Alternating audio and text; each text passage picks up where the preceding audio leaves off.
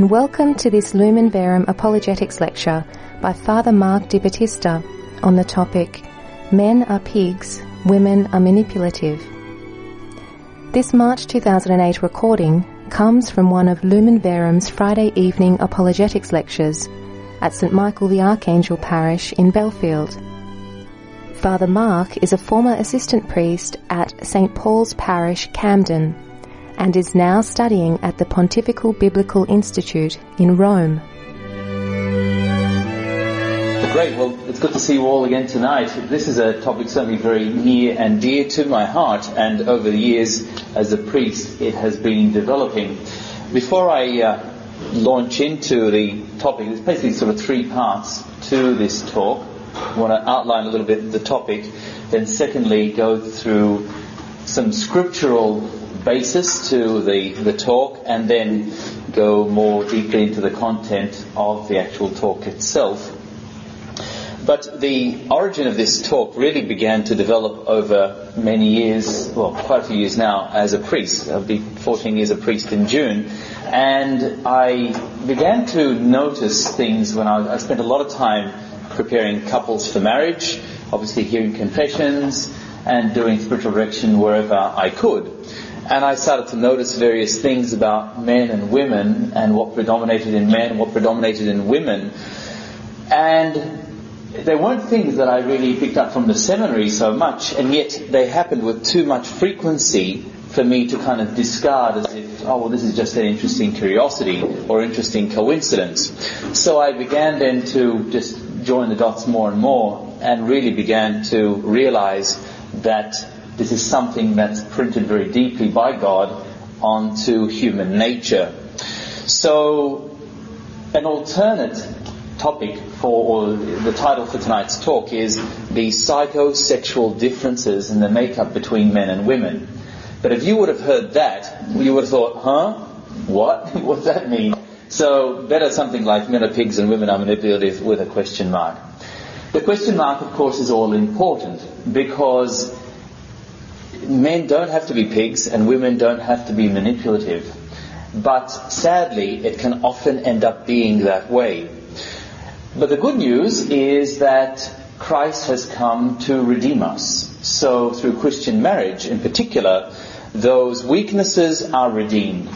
And so tonight I want to talk about the original picture and how things got disfigured and then how things uh, can be improved. Okay, so that's where we're heading. Feel free to ask questions at any stage during the talk, but it will probably be best if we save them till the end. Uh, however, if you can't wait, I'll certainly, and, and because it's a small group and cozy group of us, I'll happily answer them during the actual talk itself. So, why is it that sometimes men are pigs and women are manipulative?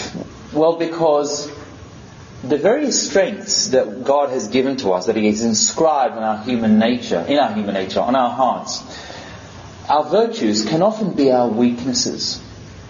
Our strengths can often be our downfall. Why? Because we recognize that they are strengths and that they accomplish what they were designed to do. But if we don't use them in a proper balance as they were intended, then instead of being something that builds up, it can be something that crushes. Let's take a completely different example. For instance, generosity. Someone may be, what's your name please? Louise. Louise up the front row here. Let's say Louise is a generous woman, and I'm sure she is. But Louise is a generous woman, and so she wants to be generous in everything. She thinks this is a real virtue, imitation of Christ, who was extremely generous. And so she gives her heart constantly. She doesn't just give her possessions, she just gives of herself, and gives and gives and gives. But Louise doesn't have the virtue of prudence. How to govern that virtue. Not, that's not real, but uh, I'm just picking on Louise for the time being. And so the virtue of generosity is not governed by the, by the virtue of prudence, which should govern really all the virtues uh, under the overall banner or, uh, of love.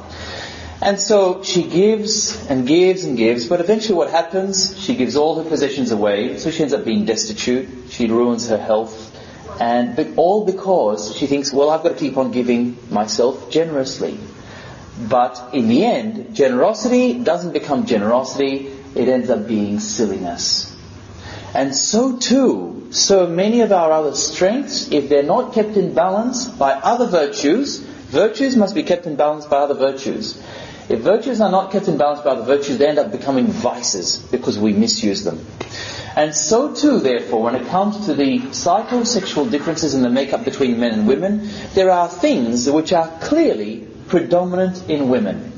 There are other things which are clearly predominant in men. And a lot of things I'm going to say tonight are generalizations, to be sure. They are not absolutes.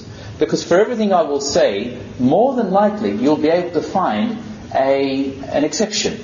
And that's fine. That, that's okay. I, I, I can find two exceptions myself, actually. But the point is that they are common enough to be able to draw certain conclusions that often men are like this and often women are like this. And where I find this is particularly, particularly helpful is not only in married couples, but, uh, and, and couples who are courting, but in being able to understand members of the opposite sex. And one of the most frequent causes of marriage problems is actually the absence of a lot of the things that, or ignorance of a lot of the things that I'm going to be talking about tonight. Have I lost anyone? Okay, good. Pretty straightforward. God makes Adam in the Garden of Eden. So we're into the Genesis now. Garden of Eden, and he he makes him there, and, and he uh, and what's he do? Well, Adam's alone, and in the Hebrew originally, the Adam is the refers to the man and the woman. It's a it's a generic understanding in the Hebrew, and God recognizes it's not good that the man should be alone. So the man is made in the image and likeness of God, but he is alone. And although he has no sin, right? There's no original sin yet. He has no sin. He is in complete harmony with God. Adam is unsatisfied. He is incomplete. So anyone who ever tells you all you need is God, God's got this magic wand that's it. You don't need others. Don't believe them. Because God Himself recognized that the human heart needs others of like, a suitable helpmate. Now, this might sound like heresy. A few of you rolling your eyes. Yes, all we need is God. But God made us to need others. To need others like you and I. And not just brothers, but we need brothers and sisters, or not just sisters, but we need both. So Adam is, he's got perfect integrity, there's no original sin, there's no concupiscence, no problems at all, but he is incomplete. Complete harmony with God, but he is alone. And so what does God do? He makes the man fall into a deep sleep, and he takes from his side. Many of the translations from the book of Genesis uh, say, oh, he took from, he took a rib. And by the way, I don't have any notes with me, and it's not because this talk's not prepared. I've just given it that many times. I'm going on automatic pilot. So, uh, but I, I, it has been prepared and given it many times. But he takes from his side, and if you want to find a reference for this, read up Joseph Ratzinger's book, uh, Introduction to Christianity, and he talks about this in some detail. So he takes from his side. Some have postulated and wondered, well, why, what does it mean when God takes from his side? Why doesn't he take from his head or from his feet? Well, we can come up with various opinions about all this, but if God had taken from Adam's head, his helpmate may have dominated him, and Adam may have felt inferior. If he had taken from his feet, Adam may have felt superior or his helpmate feel inferior. But he takes from his side so that his helpmate, his suitable partner, could actually be his equal and work with him. So God makes Eve, and I don't know what you think, but I reckon when Adam sees Eve for the first time, he probably gasped for air.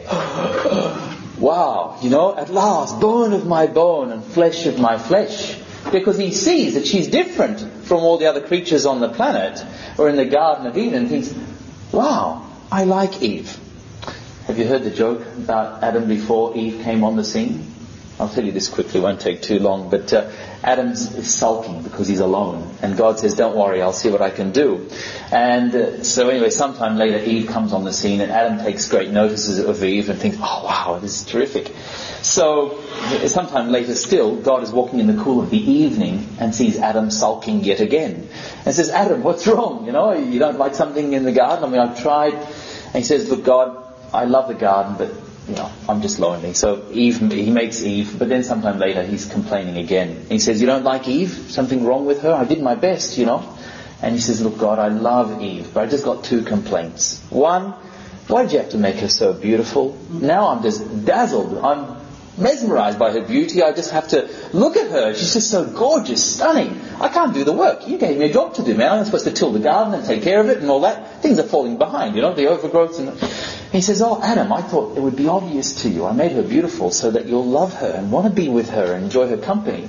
And Adam shakes his, you know, scratches his head and thinks, Oh, thank you, God. I didn't think of it in those terms. That makes a lot of sense.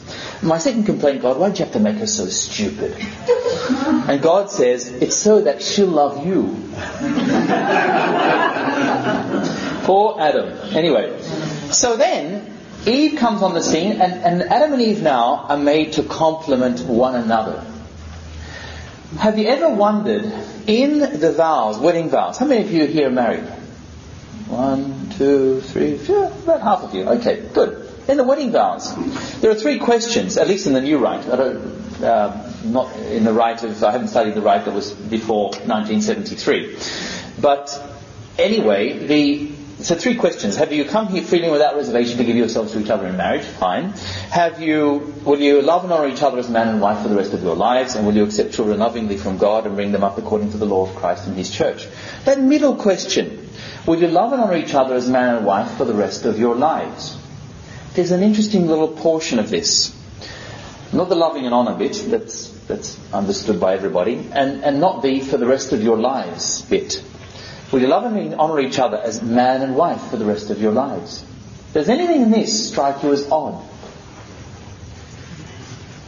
Man and wife, what would you expect? You expect husband and wife or man and woman? But the church gives us man and wife. Whereas when we go to the vows, now the spouses are standing opposite each other and they're taking their right hands and they're saying, the groom says, I, John, take you Jill to be my wife, and I, Jill, take you, John, to be my husband. The complementarity, the equality is what's emphasized there. Because the church in that middle question is talking about the spiritual headship of the husband with the wife and the family. How many of you have seen the film My Big Fat Greek Wedding? Okay, wonderful. It's a funny film. But apart from the humour, there's actually some really good lines in it. And one of them is when the mother is telling her daughter, you know, look, the husband might be the head, but the wife is the neck, and the neck can make the head turn wherever it likes, you know. and uh, it's, a, it's, a great, it's a great line, and, and another lovely line actually from that her brother tells her towards the end of the film. He says, "Look, let your past be a part of who you are, but don't let it stop you from whom you should become or can become."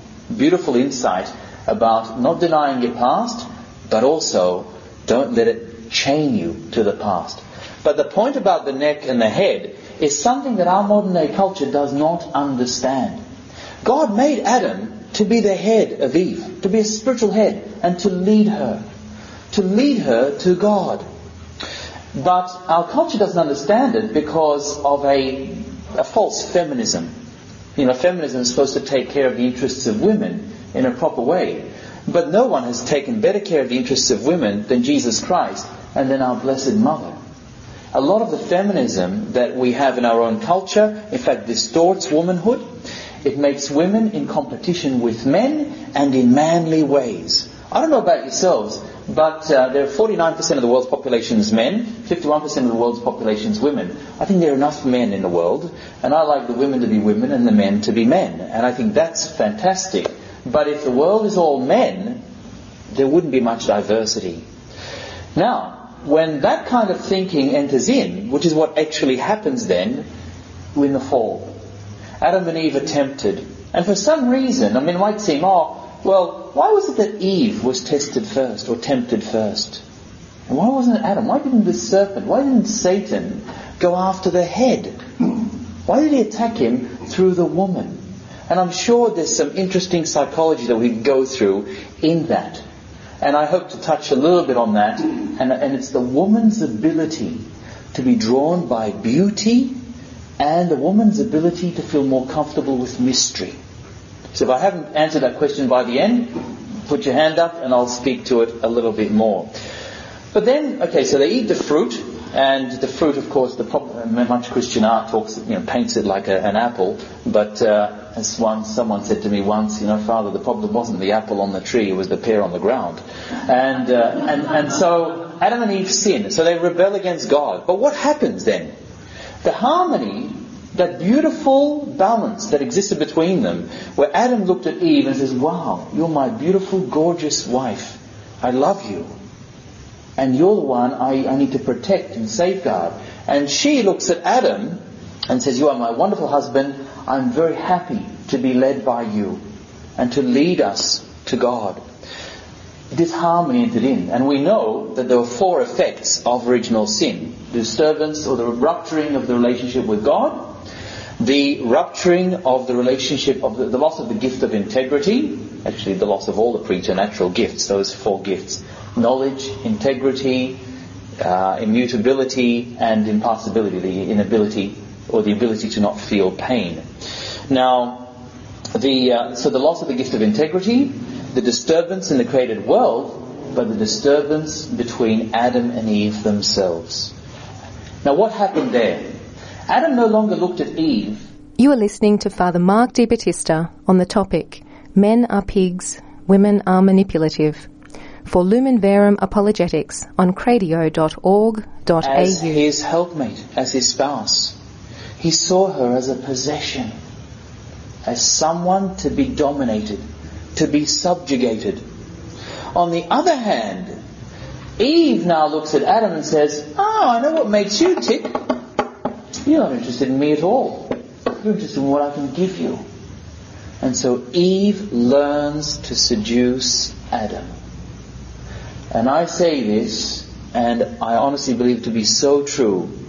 It is a very, very, very rare woman who does not know how to seduce a man. A very rare woman. Not that she would, but that she could if she wanted to. I believe it's a very, very rare woman. On the other hand, it's a very, very chaste man who could withstand the seductive advancements of a woman. And isn't that what we see in our present day culture? With the proliferation of pornography. One of the figures I heard, which is astounding really, is about two and a half thousand new porn sites on the internet every week. Every week.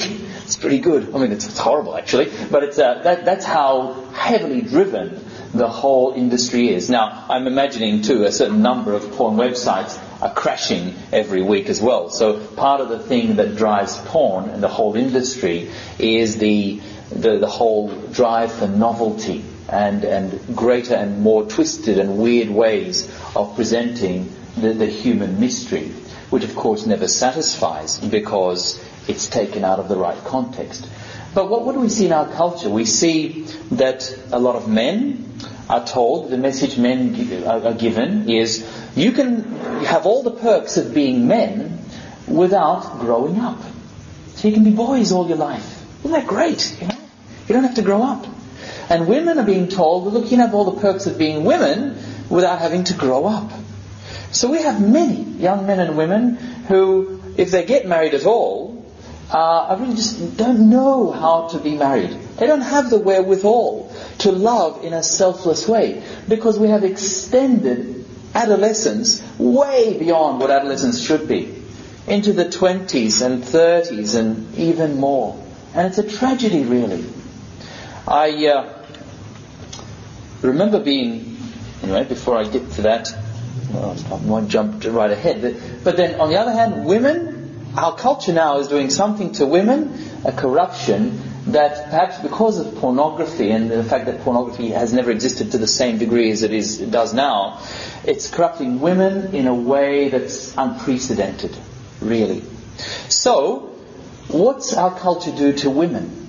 It hollows them out. It hollows out their mystery. Women are beautiful. All the women here, and I want to honor you tonight. You're all beautiful because you are women. God has given you a mystery, a charm, a beauty, a magnificence. And I don't want to embarrass anyone, but you're beautiful because you are women. But our culture tells you and tells all women, you're beautiful if you're this size, if you look like this, if you dress like this, and if you can speak or have these degrees or whatever it is. That's what our culture tells women. And therefore now, having hollowed them out, one of the things that women long for is women, and again we get this from Genesis. After the fall, what does God say to Adam and Eve? He says to Adam, you, you'll get your fruit from the ground by sweat of your brow. Now you'll have to work hard to till the soil. It won't just respond to you and it will yield you thistles, at least in the translation that we have in the Jerusalem Bible, the one we have at Sunday Mass. It will yield you thistles. So you'll work hard. What does he say to Eve? Your yearning will be for your husband.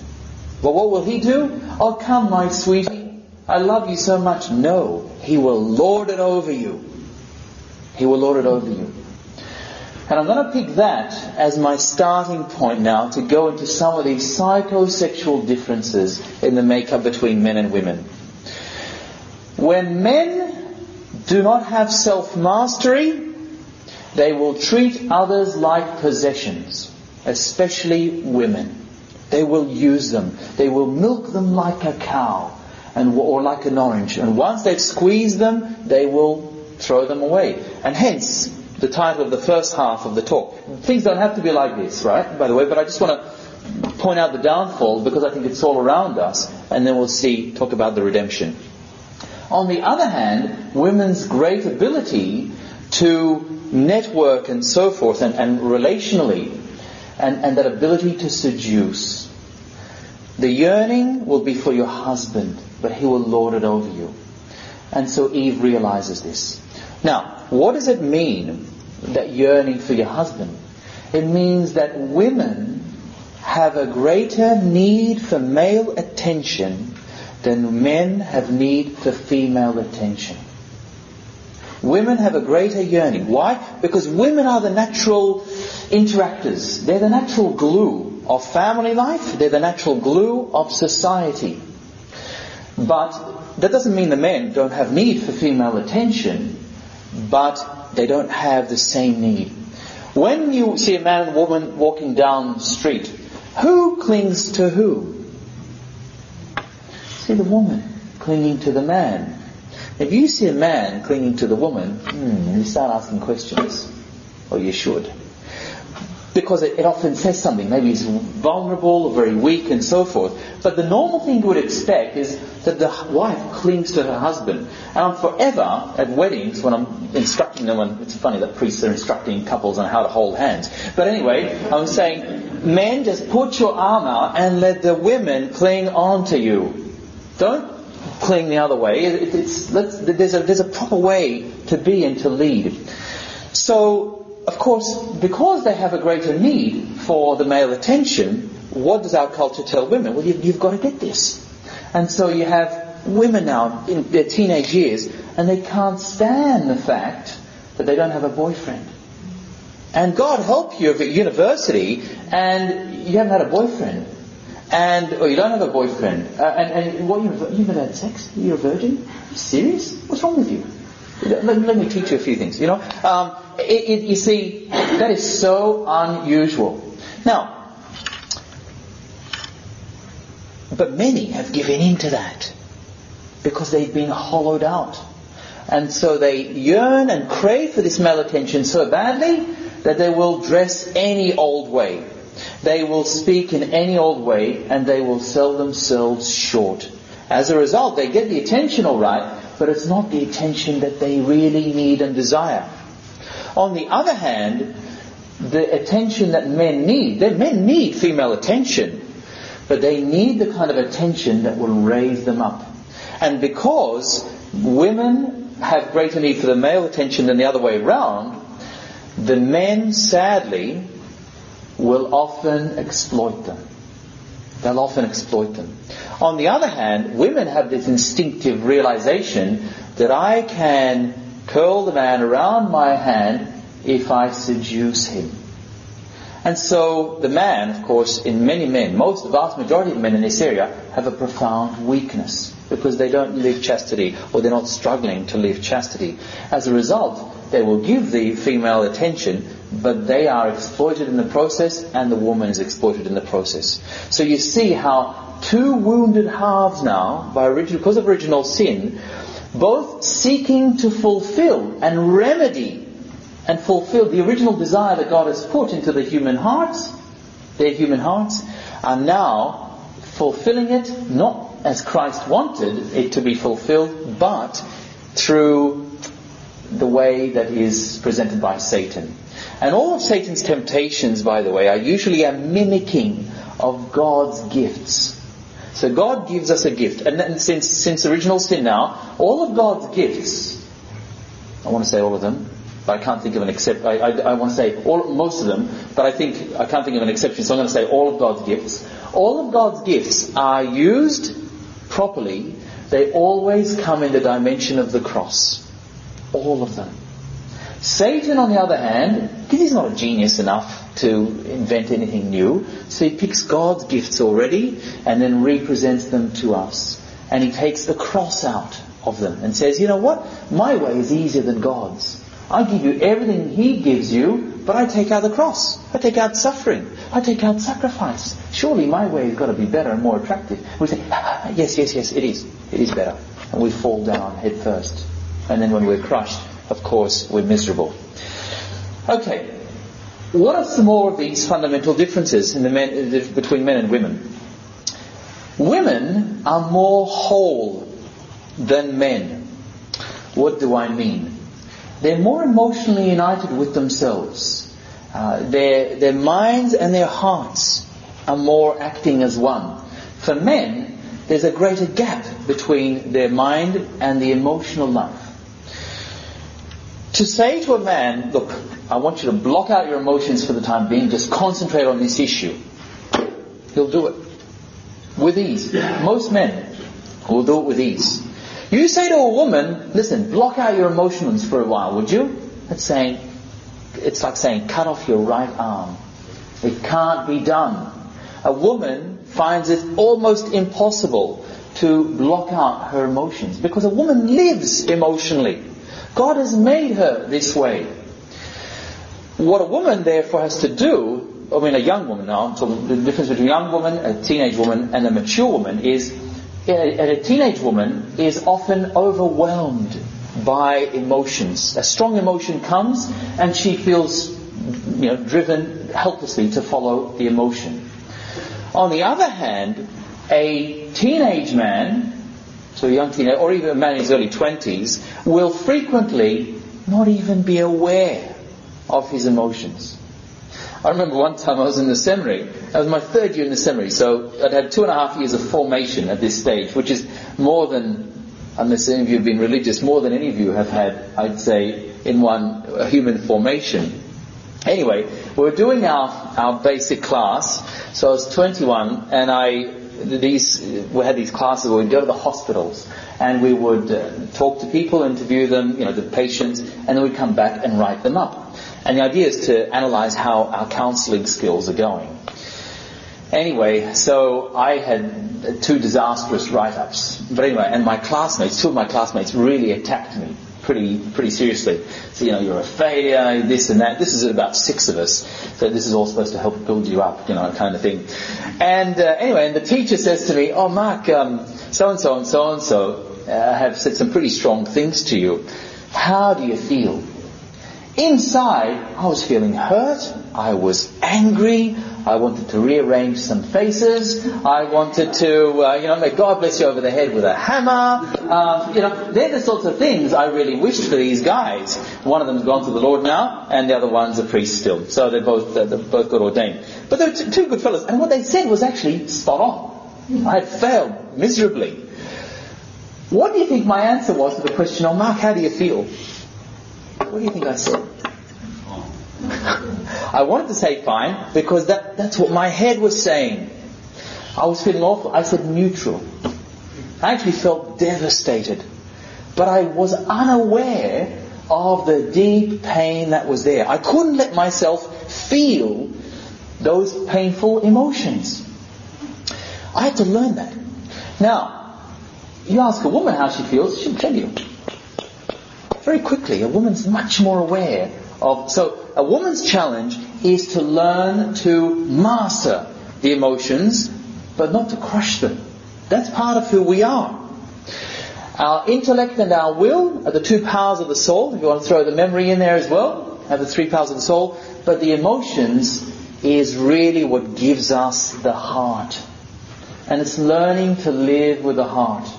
The human heart is the convergence point between our intellect, our will, and our emotions. It's that intelligible, affective core within every man and woman. And it's there that God dwells.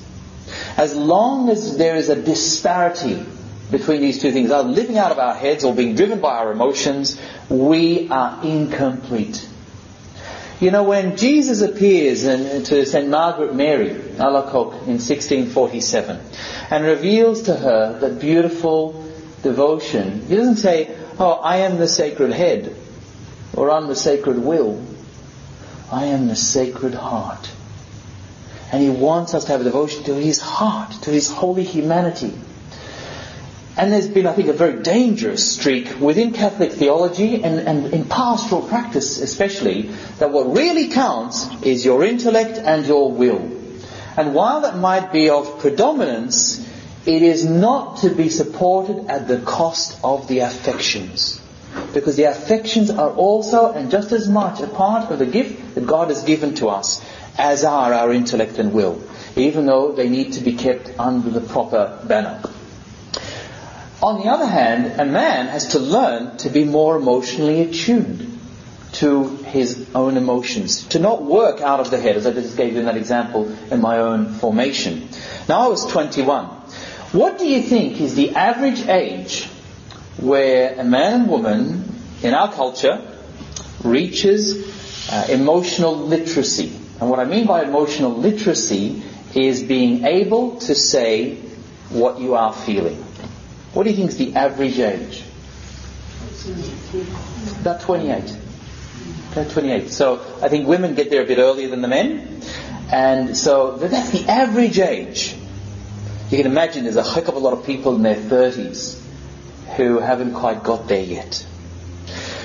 You know, intellectually, we mature probably in our late teens, more likely in our early 20s, physically about the same. It's interesting, emotionally, we lag behind.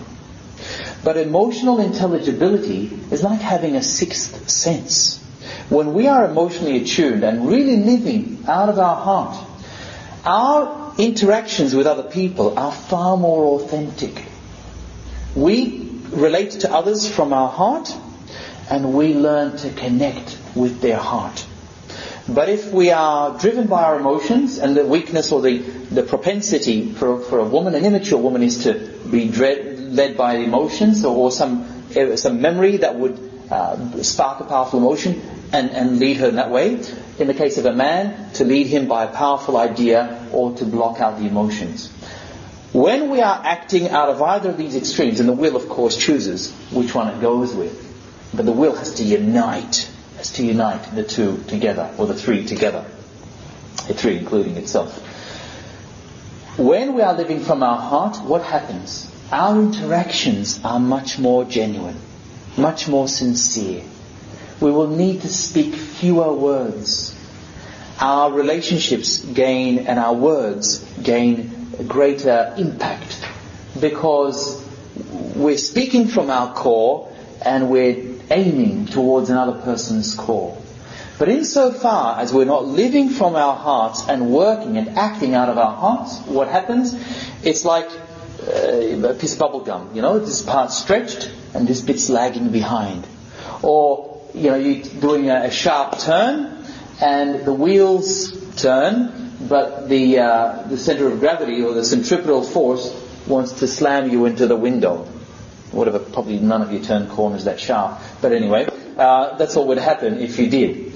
So, now there's a reason why, even when, when men and women are properly mature, there's a reason why men are a bit more distant from their emotional life and women are more whole. There's a reason for this, and it's God given as well. Let me illustrate it through, uh, again, a husband and wife in the house, little Johnny who's six, playing in the backyard. They hear a scream. You are listening to Father Mark Di Battista on the topic Men are pigs, women are manipulative for Lumen Verum Apologetics on cradio.org.au. Mother hears it first because the mother's ear is attuned to the cry of a child. The father hears it, oh yeah, okay, what's going on? She goes outside first and she sees little Johnny's leg hanging. Oh, baby! Anyway, she's crying, she doesn't know what to do, she's hysterical. And because she's, she's obviously impacted by the pain and the helplessness of her little child. But and then the husband comes and he sees the leg dangling as well, and the mother cuddling the child and trying to comfort the child. But the, the husband is able to block the emotions a bit, and he's obviously distressed because it's his son, he loves him.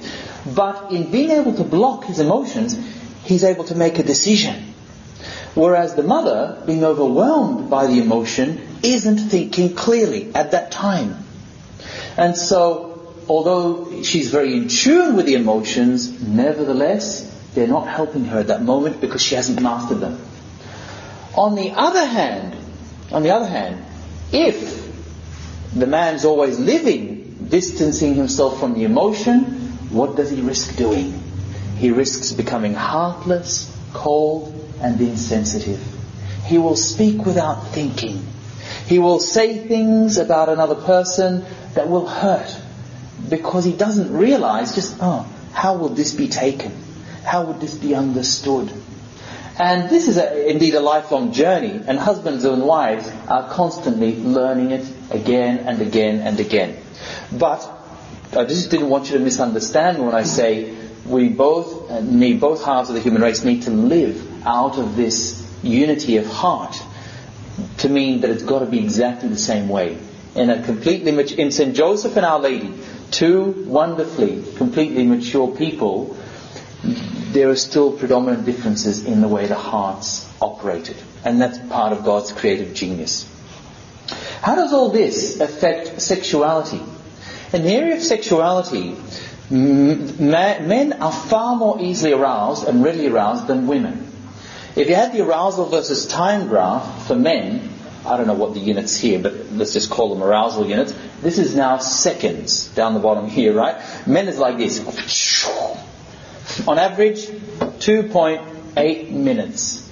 A man is ready for sexual intimacy. In fact, the whole cycle's gone, basically. If, if, you know. Women, more like, now, multiply it, it's minutes down the bottom. The men, it's seconds. Now it's minutes, and the arousal time graph, and it's like this about 15 minutes, half an hour, an hour, never, you know. So, why? Because the wife in marriage is not ready for sexual intimacy in the same way as the husband is. Why? This is very rough, right? But it's, it's, uh, but not crude. All arousal, in the case of a man, it happens like this. The intellect the genitalia, and then the emotional life. In the case of a woman, she's aroused, the wife is aroused, the intellect, the emotional life, and then the genitalia. The difference in the second and third is what makes all the difference in marriage. This is why spouses in marriage should engage in foreplay. That should be part and parcel of it. Because without it, and they should never, husbands and particularly to be especially sensitive to their wives in this area, do they think, oh well, why is it that you're not interested? You just don't love me. You, are just not interested in this. You, and, and, and the wives can mistakenly think, you know, husband, they're just an animal. All you want is sex. You, you just, you you, know you, you really don't have any know-how about how to treat me with sensitivity, with discretion, with love, with tenderness. And the fact is, they're both wrong. It's the chip. It's how God has designed us to work. And so we either work out how the other party works, or we'll live frustrated. That's how it would work. So, the foreplay, what that designed to do? It's designed to get the wife emotionally engaged. So this is often in, in Christian marriage, the husband will be the first one to express to his wife the desire for sex love in Christian marriage. And if you want a beautiful booklet to read on this, by the way, it's called Sex, Love in Christian Marriage. And it's, uh, it's put out by the Mustard Seed Bookshop. And it's only about 60 pages. It was originally written by the Australian Catholic Truth Society. Chapter, there's an introduction. Chapter one is, I think, the husband's role. Chapter two is the wife's role. Chapter three is orgasm. Chapter four is some related issues. Four very short chapters. Beautiful. I'd recommend it for any engaged couple or any married couple. Sorry, that's the one Father Anthony Percy has rewritten, it? Has he rewritten or has he just written the preface to? Oh, to the new. I'm not sure, but they advertise it as like this is Father Anthony Percy's Okay. like latest work. Okay. In fact, I mean, I've, I've seen that too, and I, and I, I thought he just written the preface, but he, he could well have rewritten it. And, but it was a, the original booklet that I read is just a beautiful little booklet. And, and so it's often going to be the husband. Now, what's his role? His role isn't to, to uh, expect his wife to just be ready. No, that's insensitive. He needs to engage in foreplay. What's foreplay mean? And without going into too many details, but he needs to tell his wife that she's beautiful, that she's special to him, that she is the only woman in his life, that she's dear, that all those things to draw out his wife, to engage her emotionally. On the other hand, then, if a wife is aware and she understands her husband, she needs to engage him emotionally. Because oftentimes the husband isn't engaged emotionally. The wife will be engaged, once the wife is engaged emotionally, then genitally she'll be ready as well. But the husband, it's quite possible for him to be ready genitally, but not engaged emotionally. And it's only a true union of persons, and I say it's not just union of body, a union of persons when the mind, the heart, so the emotions, not the heart in the three that I mentioned the mind, the heart, the emotions, and the genitalia are all working together in sync. Okay, what are some of the other differences on that, that, that vary in, in between men and women? Men are often more analytical in the way that they think. Women tend to be more intuitive. So what do I mean? Men will go to things deductively. There are two ways in which we know through our human minds. Deductively or intuitively. Deductively, A leads to B, leads to C, leads to D, or A leads to E. Excuse me. On the other hand, intuition is A leads to E. Immediately. In heaven, we will know God intuitively. There will not be anything mediating. So we won't think in heaven. We will just know. But on earth, we have to think. It's the, part of the hard work. Now, what does that mean in practice? It means in practice that men will get to conclusions to having to think through problems. That's why most of the engineering classes you'll find at universities are filled with men, with only a very small percentage of women attending those classes. So, when I was at the University of Illinois, about 100 in a class, let's say, and I think about 85% would be men in most engineering classes, and with 15% of women. And you go to the nursing classes or the primary school teaching, and you'll find the reverse. Why? Because it's tailoring, or it's, it's tapping into a profound difference between men and women. So the men go A, B, C, D, and, and then when, once they get to E, they're happy. The women just know. Now, the intuition, is it always working? Not necessarily for the women. That doesn't mean women can't think deductively or men can't think intuitively. It's just what predominates. And there's actually a physiological reason for, for why this is the case.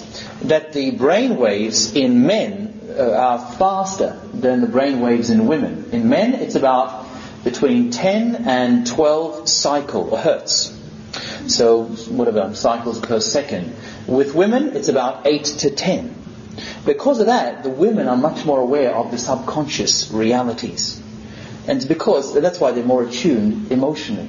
Now, God's a genius, I mean, you all know that. But uh, God is a genius how He created us because the two halves of the human race can work this. Now, what happens? The women will say, the husband will, the wife will say to the husband, oh, it's that. That's the answer. That's what we should do. Case recently, parishioners, they just had a loss of a daughter and so forth, they moved house. The wife comes into the house and she says, I get a good feeling about this. I get a good feeling about the house. Now the house needs work. Uh, the, they've got to you know, get the finances together. I, have just got a good feeling about this. I, it just feels right. And the husband's saying, huh? What? You're really serious? And she expects him to cotton on. But he can't cotton on because she can't give him any reasons. And he thinks deductively and she thinks intuitively. And, and so it's not either or, it's both and. Both and. Even when the woman is right, and she's right about 90 or 95% of the time, Okay, so it's pretty high. She'll think she's right all the time, which is obviously sorry.